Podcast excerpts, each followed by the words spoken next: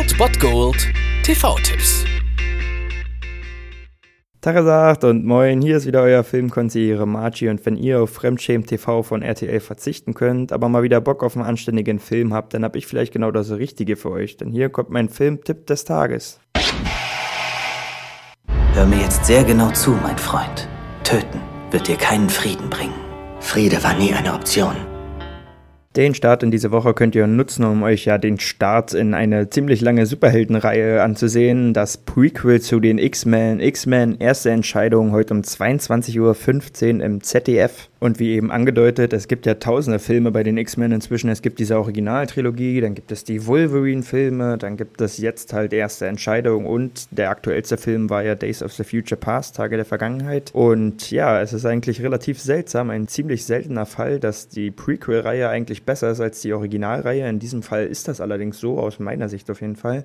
Erste Entscheidung und vor allem auch Tage der Vergangenheit sind wirklich meine Favoriten aus dieser Reihe und das liegt vor allem auch an der Besetzung. Mit James McAvoy als Professor Xavier und Michael Fassbender als Eric Lancer, also dann später als Magneto, sind halt einfach super Besetzungen und dazu noch natürlich Jennifer Lawrence und natürlich der Kurzauftritt von Hugh Jackman als Wolverine. Verzeihen Sie, ich bin Eric Lancer.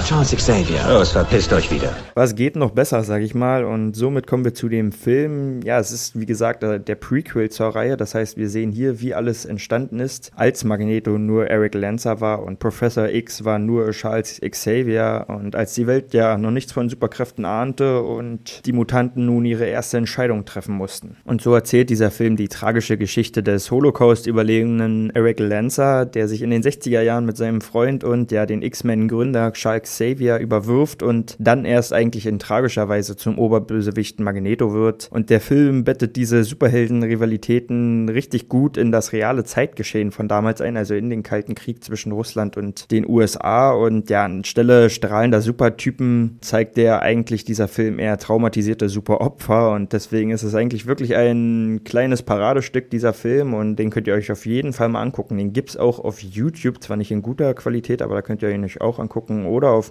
Maxdome oder ihr schaltet einfach heute um 22.15 Uhr das ZDF ein und guckt es euch umsonst in HD an. Dafür zahlt ihr ja Rundfunkgebühren. Um 22.15 Uhr im ZDF X-Men. Erste Entscheidung. Morgen wird die Menschheit erfahren, dass es Mutanten gibt. Sie werden uns fürchten und diese Furcht wird in Hass umschlagen. Nicht, wenn wir einen Krieg verhindern. Nicht, wenn wir unser Leben aufs Spiel setzen. Es liegt an uns, die besseren Menschen zu sein. Das sind wir bereits.